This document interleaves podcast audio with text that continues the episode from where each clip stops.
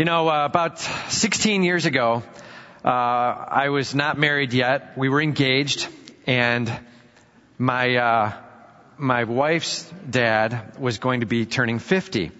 And so we said, hey, whatever you want, we'll do something for you for your 50th birthday. Just you pick it. And so he said, great. I've always wanted to jump out of an airplane. Like, except that. Anything you want, but that. Okay, fine. So we decide, we go look into it, we find a place where you can go jump out of airplanes in the area. So, uh, it was a free fall tandem jump thing. We signed up. We got him there. We go there that day. You know, it's the kind where when they, when you get there, they turn a sheet towards you that basically says, you might die. Sign the sheet so that you admit that, you know? So then, you know, and your hands shaking a little bit more, and you know, and you, you're like, wow, they're really taking this seriously, you know, the you die thing. So you sign that. We get into this room, and this guy walks in with a ponytail and hair all the way down his back. You know, pockmarked face, just, you can tell he's like an adrenaline junkie to the core, you know? And he talks with this raspy voice and he's like, I just want to make it clear, you might die. Those were his first words dude, don't be an encourager in life. Like that's not, you know what I mean? Like that's his thing when he steps up is to tell us you might die. He must have said it like 10 times in the next five, ten minutes. You might die. If you want to leave now, go ahead and leave. You might die, you know, over and over again. We get the point. So now he starts going through how you go ahead and you put on this jumpsuit and why you do it. Here's your helmet. What do you need a helmet for? Just thinking, things go wrong. At least I got my helmet on? I don't know. I don't know. So whatever. You got your helmet, right? You're doing this jump thing. He shows you how it's a tandem jump. So you hook up to this other guy and, uh, he's knowing what he's doing. So if you completely flip out, at least he can do the right things and save your life. So we're figuring out what this tandem looks like. It's going to be a 13,500 foot jump and we've got the altimeters on our wrists and you're going to free fall all the way down to 5,000. Then you pull the ripcord, the chute goes and, and you coast down, right? So that's the plan. Okay, and I'm an engineer, so you're thinking through every little thing, like things you've been told 15 times, like you might die, and you know you're contemplating all these moments. Okay, 5,000. Okay, and every got to keep looking at your altimeter, and like I'm getting it all memorized, and I'm kind of looking pale in the face, and Jana's like, "This is awesome," you know. She's just having a blast. Okay, we get in the plane, we get up to about 10,000 feet. Personality differences now. I'm like, I'm sold out. I'm committed. Here we go. I turn back. She's pale as a ghost. What have we gotten into? You know, one of those moments. So we get up to about 13,500 feet. The guy is in front of us. You know, we walk up and we're, the person ahead of us jumps. And you know, the plane's going, I don't know what, 140 some miles an hour this way. And they're falling at 125 miles an hour when they jump out. So it's like, whoosh, they turn into this little blip. You know what I mean? And you're standing there, you see that and you're like, never mind. Can we, you know? And he moves up to the front and the wind is blowing through this airplane open door and he's screaming as loud as he can, one, two, and like on three you're supposed to jump, you know? and he gets to three, you could barely hear it and it was more of a, on three we didn't jump, on three he pushed. You know what I'm talking about? It's one of those like on three and he just goes wham and throws us out. And you're tumbling and honestly you don't feel your stomach flip or anything you're up so high, I don't know, you don't see the gravity rush, whatever it is, you don't tend to get the stomach flip. We kind of flip around a little bit. He gets it all stabilized and now the wind is blowing. You're falling at about 125 miles an hour. And as you're plummeting towards the earth, you don't feel it because you're so high up. It really feels like you're flying. You're not. but it does feel like it. And as you're coasting, he said, I just want to help you enjoy the ride. So I'm going to turn you towards the sunset as you're plummeting.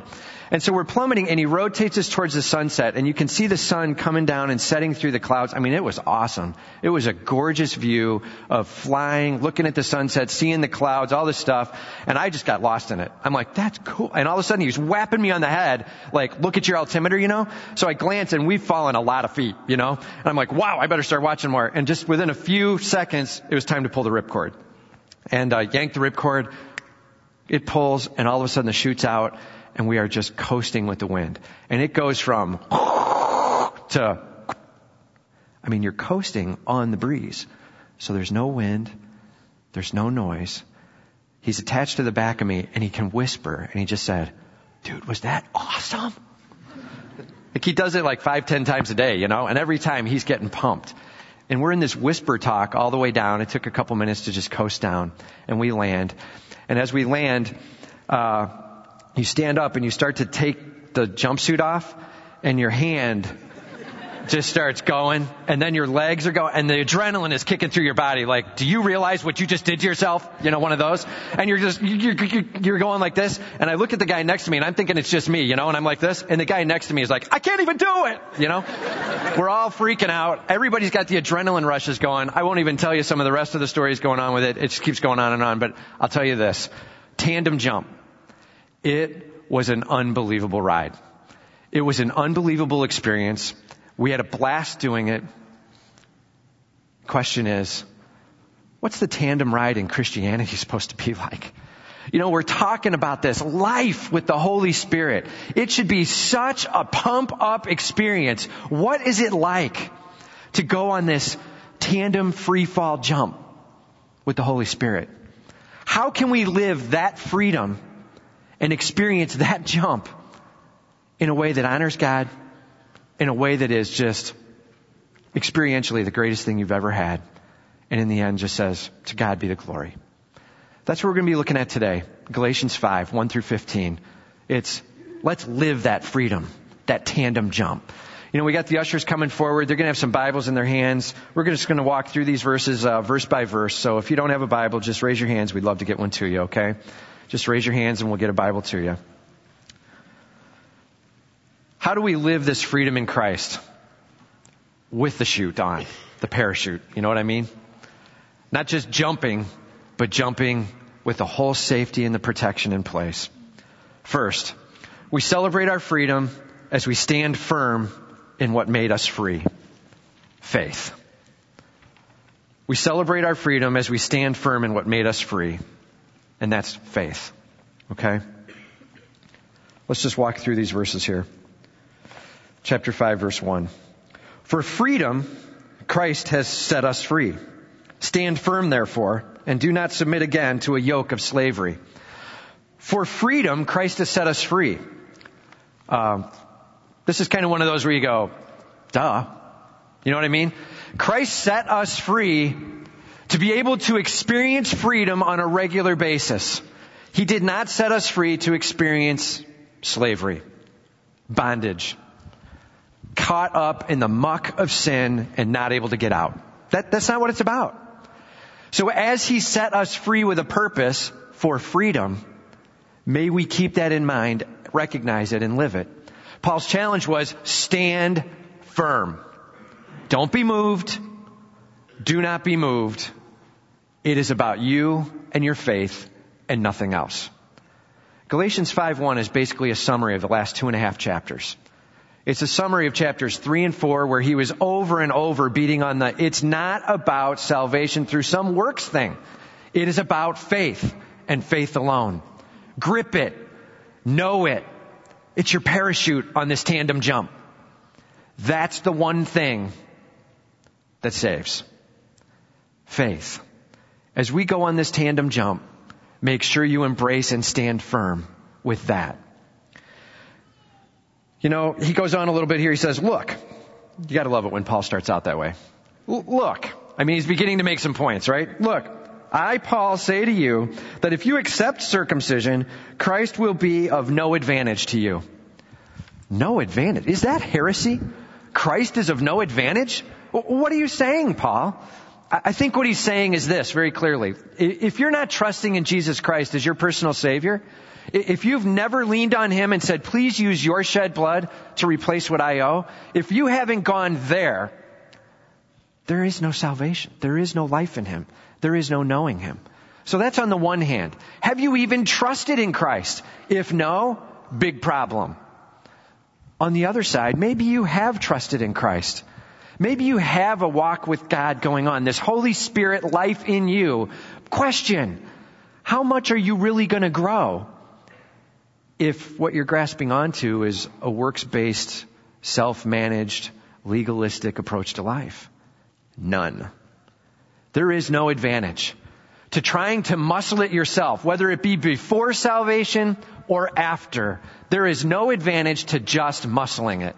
That's what he's saying. He's saying, please stop trying to do it in the legalistic world of self. It's time to lean on him, faith in him the Holy Spirit coming alive in us and working in us. We even saw it in Galatians 3. The sanctification process itself. As we are changed, it's about the Spirit at work in us, not about us just muscling it. There is no advantage to trying to lift the law up, whether before or after. It's faith in Him. He says, I testify again to every man who accepts circumcision that he is obligated to keep the whole law. If you're going to go down this circumcision path, and remember that was the struggle going on in Galatians, we had this group of Judaizers who were teaching, yeah, once saved, that's great, but you better start leaning towards the law or, you know, you're not in a good spot. The salvation comes through adding circumcision. And he said, you better know this. If you're going to add these other things to the law, you add the whole law. If it's saved by the law, it's by the whole of the law. You don't hand select pieces. Add it all or get rid of it all. And I got news for you. It doesn't save. And following it doesn't save. The law isn't wrong. Perfect law of liberty, right? James talks about that. The problem is the law just shows our heart as coming up short. And that's its one purpose. To deliver us up as a guardian right to the threshold of Christ's almighty cross and say, you need him. Welcome to the law. Don't try to live by it to be saved. Just let it teach you that you need him. He says in verse 4, You are severed from Christ, you who would be justified by the law, and have fallen away from grace.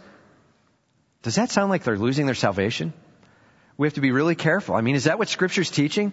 We have other verses that clearly say there's nothing that's going to separate us from Christ, from the love of Christ. We, have got scriptures that teach that when we're in the hand of God, He's holding on tight and there is no, no loss. So what could He be saying here? Well, I'll tell you this. One big challenge He's giving them is, are you sure you were ever here by grace? Or have you always been trying to do it yourself? I'm thinking you've lost it. You missed the main point. It's about salvation by faith through grace. That not of yourselves. It is a gift of God, not of works. Otherwise you could boast. That's what he's trying to say. Welcome to Ephesians 2, 8, and 9, in other words. Be careful, guys. You're dropping the grace and making it about you again. That's not what it's about. As we look to go after this tandem jump with the Holy Spirit, this walk with Christ, may we constantly grip onto the one parachute that is the saving moment. Faith. Faith. Faith. That's what he's saying. He says, verse 5, For through the Spirit, by faith, we ourselves eagerly wait for the hope of righteousness. You see, Paul really is emphasizing the word hope here. Here's what he's saying.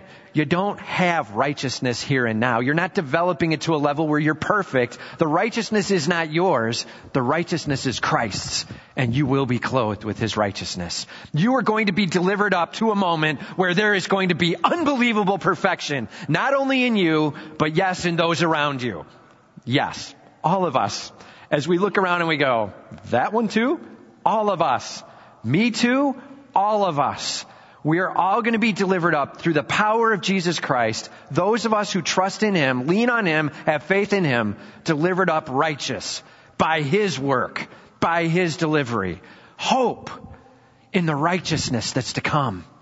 He's going to deliver you and me perfect before His throne. Right now He's saying, look, you're judicially forgiven the sin in your life, it's not being held against you. But we're still sinning each day and making mistakes in different ways. Judicially removed. But relationally, experientially, we're still walking in the muck. And we're trying to get rid of it each day. That's sanctification. We're trying to go through a process of that being removed. The Holy Spirit teaching us, shaping us, the fruit of the Spirit, which we're going to see next week. It's about Him at work in you and me. Righteousness. It's coming. It's coming through His work in you. We have hope in the work of the Almighty and His promise. He says in verse 6, For in Christ Jesus neither circumcision nor uncircumcision counts for anything, but only faith working through love. It's not about what you've done, how much law you're following, how good you are. It's about, are you trusting in Jesus Christ and His shed blood? Are you asking for replacement payment? His blood for what you owe. You're coming up short. Him saying, I forgive. The payment's hanging right here. Just accept it. That's what it is. Faith. You leaning on Him for forgiveness. Stand firm. Do not be moved. It is faith and faith alone. Jesus and is no Jesus at all. Are you hearing me? Jesus and something else means Jesus wasn't enough. That's no Jesus at all. It's Jesus alone. It's faith in Him and His shed blood. Are you leaning on Him with all you've got? I wrote down a couple definitions here of faith. Your parachute. Hebrews chapter 11 verse 1. Awesome definition of faith. It's an assurance of things hoped for. It's a conviction of things not seen. Let that settle. An assurance of things hoped for, like righteousness, Paul just got done talking about, like a life with Him for all eternity, an assurance of things hoped for, a conviction, even though you can't see it. Faith. That's Hebrews 11:1. James MacDonald collected a few pieces together of faith throughout scriptures and he put them together like this. Faith is believing the word of God and acting on it no matter how I feel, believing that God will bring a good result. That's a good definition. Faith is believing the word of God and acting on it no matter how I feel, believing that God will bring a good result. Are you in a spot where you are being challenged with a big decision? Go to the Word. Let the Word speak. Find what God is saying about it. Make decisions based on it. Don't worry about how you feel. Do what it says. God leading you through His Word. Faith is believing the Word of God and acting on it no matter how you feel, no matter how I feel. May we stand up and just say, God, I'm going. I'm doing what you're asking me to do and I'm trusting you to bring good through this. Romans chapter 8, verses 28 to 30, right? All things work together for good to them that love God, to them that are the called according to his purpose. May we lean on him. May we trust in him. May we have faith in him. May we just say, God, work in me. I'm standing firm, trusting you. That's the first thing. If we're going to celebrate this tandem jump, if we're going to experience living freedom, we need to make sure first that we celebrate by standing on the parachute, the one thing that saves. You know, that's the thing that before you go and jump out of an airplane gets checked like 15 times over. It's made sure it's solid, airtight, right? The chute. Our faith. Stand firm on it. Nothing else. It's not Jesus and, it's Jesus only. Trust in Him. Okay. Second, we may be celebrating through faith, but we need to protect our freedom as we choose who influences us. Protect as you choose who influences you. Friends. The first one is faith. The second one is friends. You will be influenced by who you hang out with. It's that simple.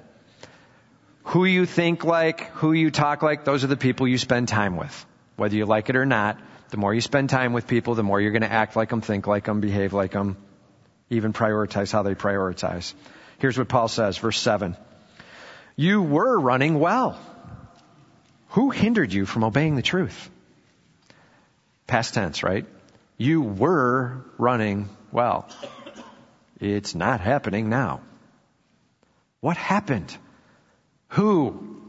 Who got to you and is pulling you off course? That's what I want to know. That's what Paul's saying. He goes on a little bit here. Verse 8. This persuasion is not from him who calls you. Persuasion. I looked it up. So here's a Webster's definition of our common English word persuasion. To persuade, it means to move by argument, action, or urging. To move someone by argument, action, or urging. This persuasion you're experiencing, this thing of getting off of faith and starting to make it about you, yeah, that ain't coming from Jesus. I'm just telling you that right now. That's what Paul's saying. Come on, man. This is about somebody getting in your life and getting in your head, and they're using arguments and they're using push and they're using their relationship to pull you to something that is not about Jesus only. It's about Jesus and. You're gonna have to get away from them. Question. Do you have anybody like that in your life? Somebody who's pulling you the wrong direction? Somebody who's distracting you towards things you shouldn't be in, getting you to think the wrong way?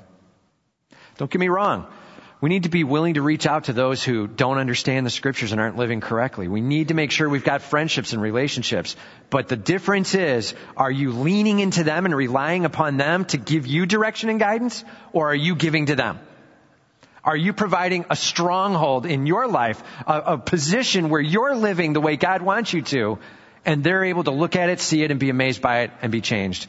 Or are you coming in and looking for them to give you strength and they're giving you poor advice, poor counsel, and they're leading you away. It is about relationship with the world, but very careful relationship where you don't go down. Be careful. Are you being persuaded by friendships that you shouldn't be having? They have too much speak into your life. Maybe it's too much time each week. Maybe it's the places you're having the time and they're just able to influence in ways they shouldn't. We really have to be careful with it. He goes on, he says here, verse 9, a little leaven leavens the whole lump.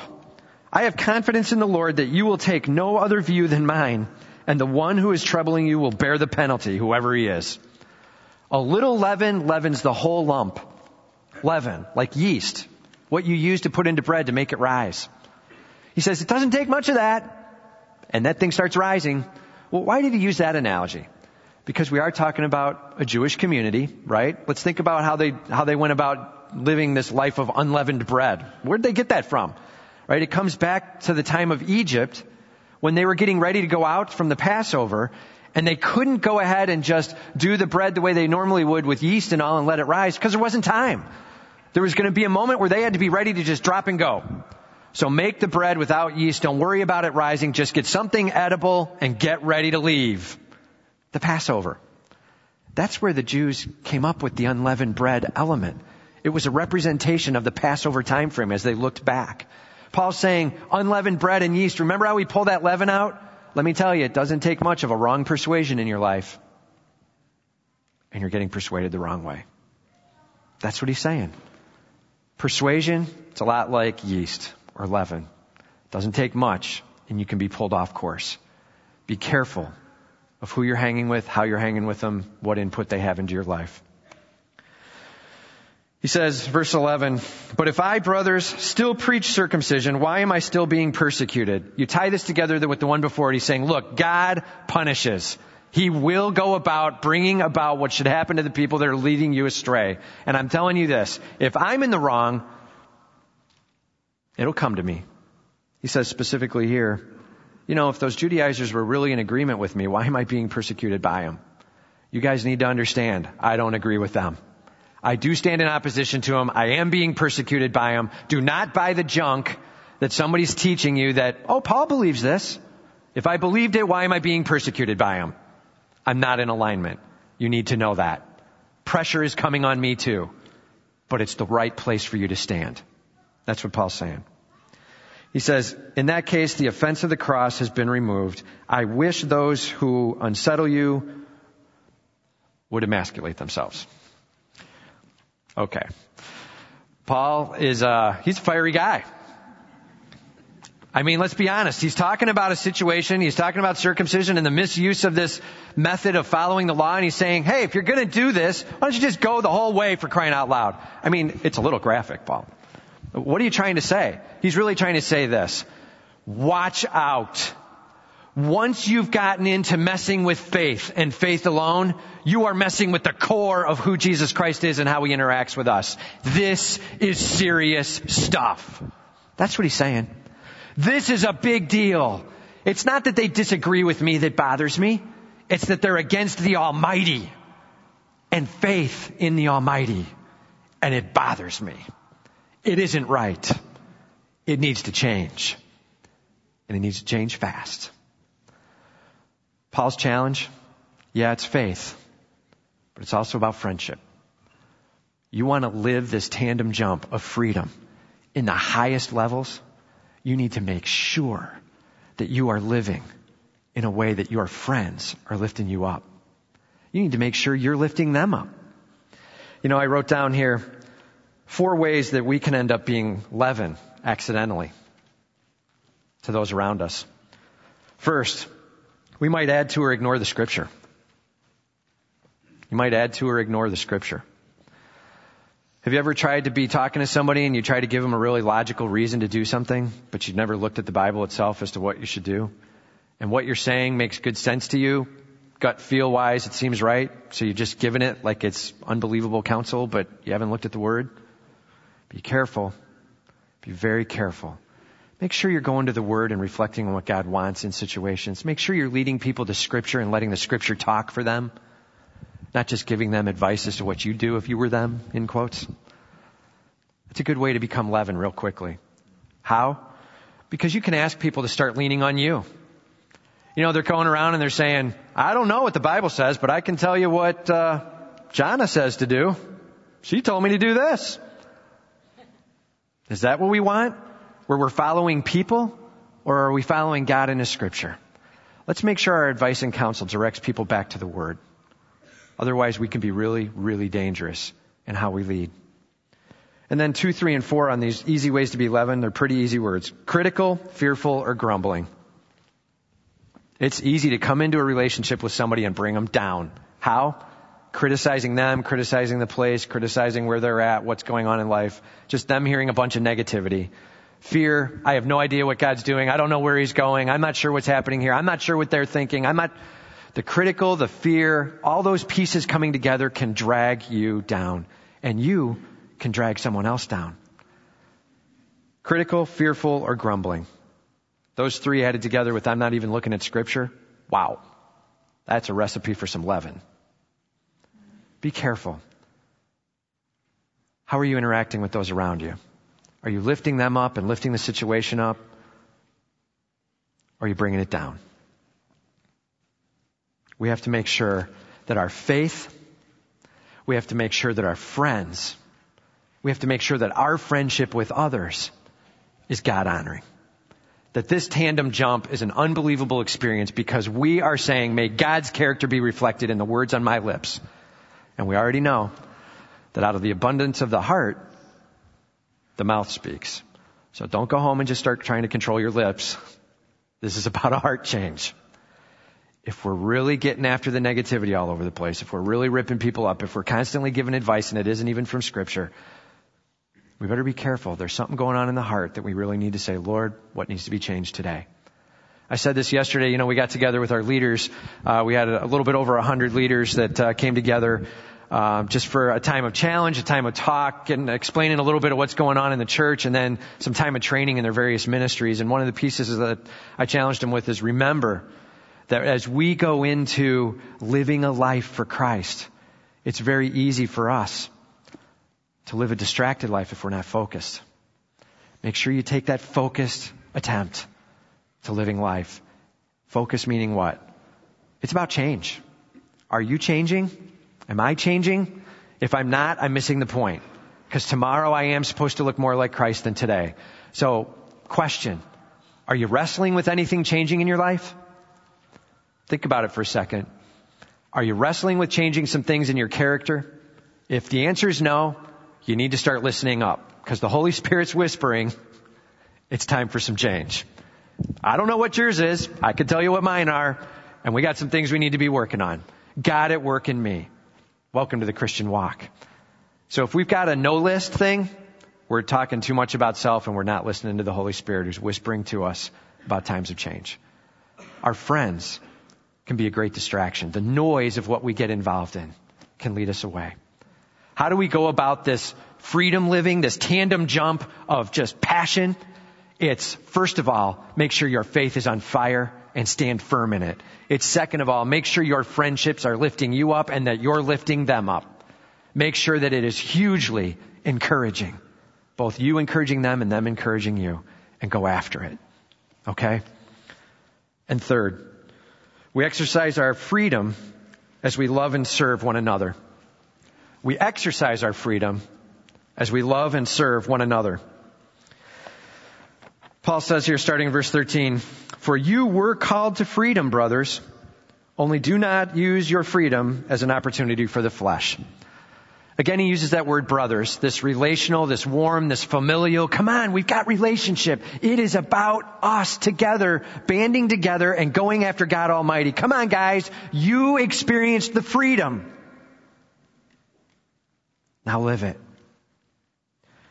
He says you were called to freedom.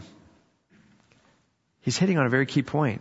God at work in you with purpose and plan in you. He hooked onto you in this tandem jump and he said, we're going on the count of three. And he's going with you on the count of three with purpose in mind. It's growth. It's change. It's experience. He says, only do not use your freedom as an opportunity for the flesh, but through love serve one another. Opportunity for the flesh. This would be a great place to throw that definition of the world in again. Remember the what feels good, what looks good, what shows me off? The lust of the flesh, the lust of the eyes, the pride of life. What feels good, what looks good, what shows me off. The reality is that you are often being challenged by the flesh. Whether it be the world around you, what's inside of you, or friends with you, you're going to constantly have the whispers of, just go after what looks good. Just go after what feels good. Come on, that's going to show you off well. Go after it. The world. That's the challenge. To keep those screams dulled out so you can hear the whisper of the Holy Spirit directing you. He says here, not to go after the flesh, but through love serve one another. Through love. Here's the best way to say it. God is love. God is love. So through love means you better start with knowing who God is and having a relationship with Him. This isn't some tactical statement of action. This is know who is love and be changed by him. God is love. I have relationship with him. I am moved by him. I'm changed by him. I'm learning from scripture. I'm hearing what he has to say. I'm praying. I'm realizing there's another thing I got to work on. All right, Lord, help me to figure out what's at the root of this. What in my heart needs to be adjusted? God, where do you want to move? What do you want to shape? God, who is working in us, is love. And as we rely on Him and as we lean on Him, Him who is love pouring into us, now we can model His character out into those around us. And all of a sudden love is one of our key actions that we start sharing with others.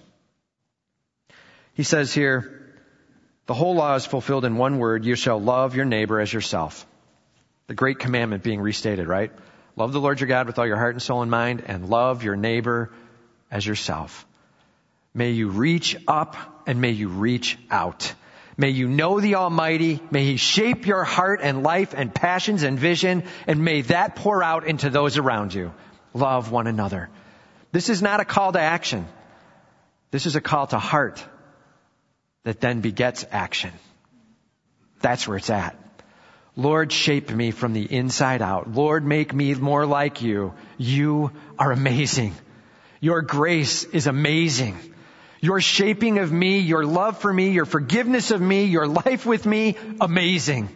May I lift you up, God Almighty. Thank you for your love. Thank you for what you offer me. May I just pour that out to others. Verse 15 says, But if you bite and devour one another, watch out that you are not consumed by one another. He just stays with one metaphor, right? Bite and devour. That's like, if you're chewing on each other, the next step is swallowing each other. Consume, right? He's just staying with a metaphor. Come on, guys, be careful. You're hurting one another. Stop it. The next step would just be full consumption. You're gone. How about you just turn around and instead love one another?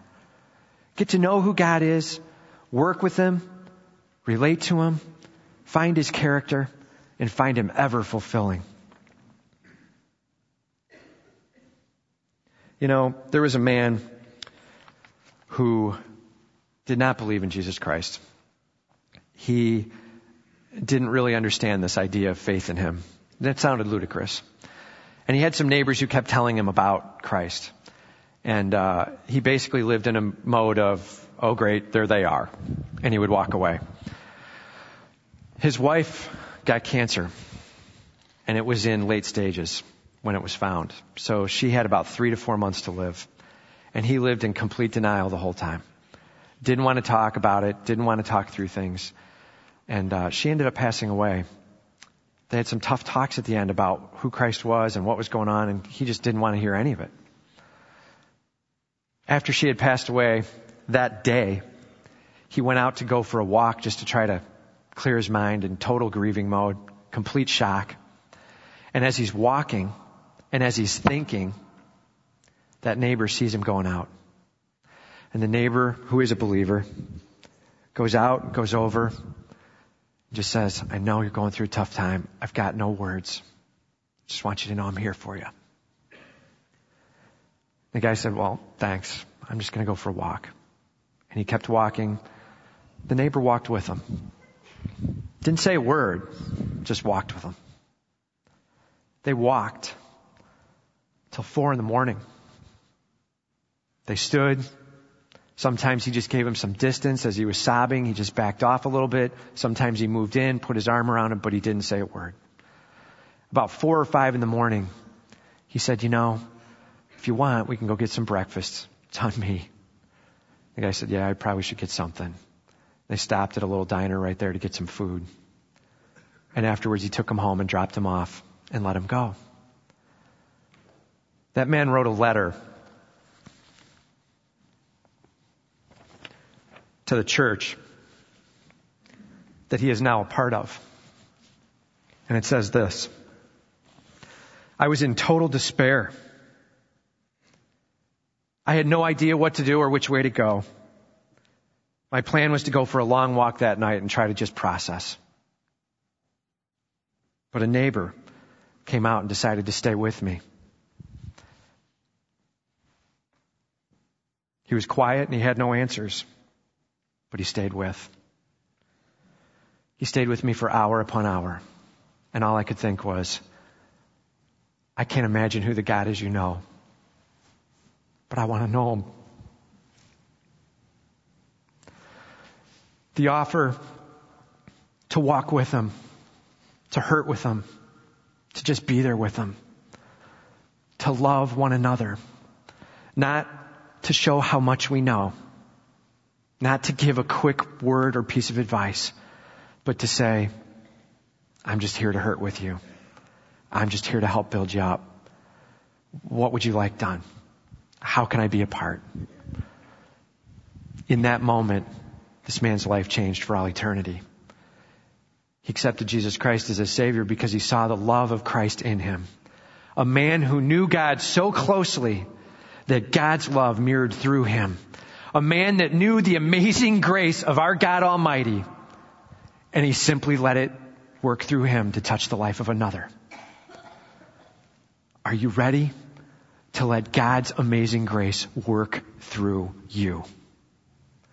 Are you ready to take this tandem jump leap with the Holy Spirit where each and every day He says, we've got a plan, a plan for you to grow, a plan for you to change. You're going to look more like me by the end of tomorrow. I'm telling you that's the plan. But more than that, are you ready to be used to touch a life next to you? Are you ready to reflect who I am in this world? To God be the glory. Are you ready to love others? Because of how much He loves you. Amazing grace. How sweet the sound.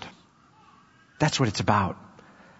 Loving the Lord your God with all you've got. And then letting Him show you who you might reach out to and love next to you. To God be the glory. When we talk about freedom, and that's a big word, when we talk about freedom, it doesn't mean free to do whatever you want. Sin, whatever. That's not what it means. It means free to do exactly what you've been designed to do. It means released from every shackle you've ever had holding you back. It means it's time for you to experience this afternoon, if never before, that experience of being thrown out of an airplane on count of three. It's time to experience life with Christ. An amazing freedom ride where you see Him shaping you and changing you and moving you and giving you the privilege to work with those next to you. Are you ready to experience freedom in Christ? That's the question. Or are you ready to stay shackled down to the junk of the prior life? Are you ready to leap out and trust in Him with all you've got. To be moved and to see others moved. It's time for us to celebrate the amazing grace of our Father and go after freedom. Freedom in Christ. Let's pray.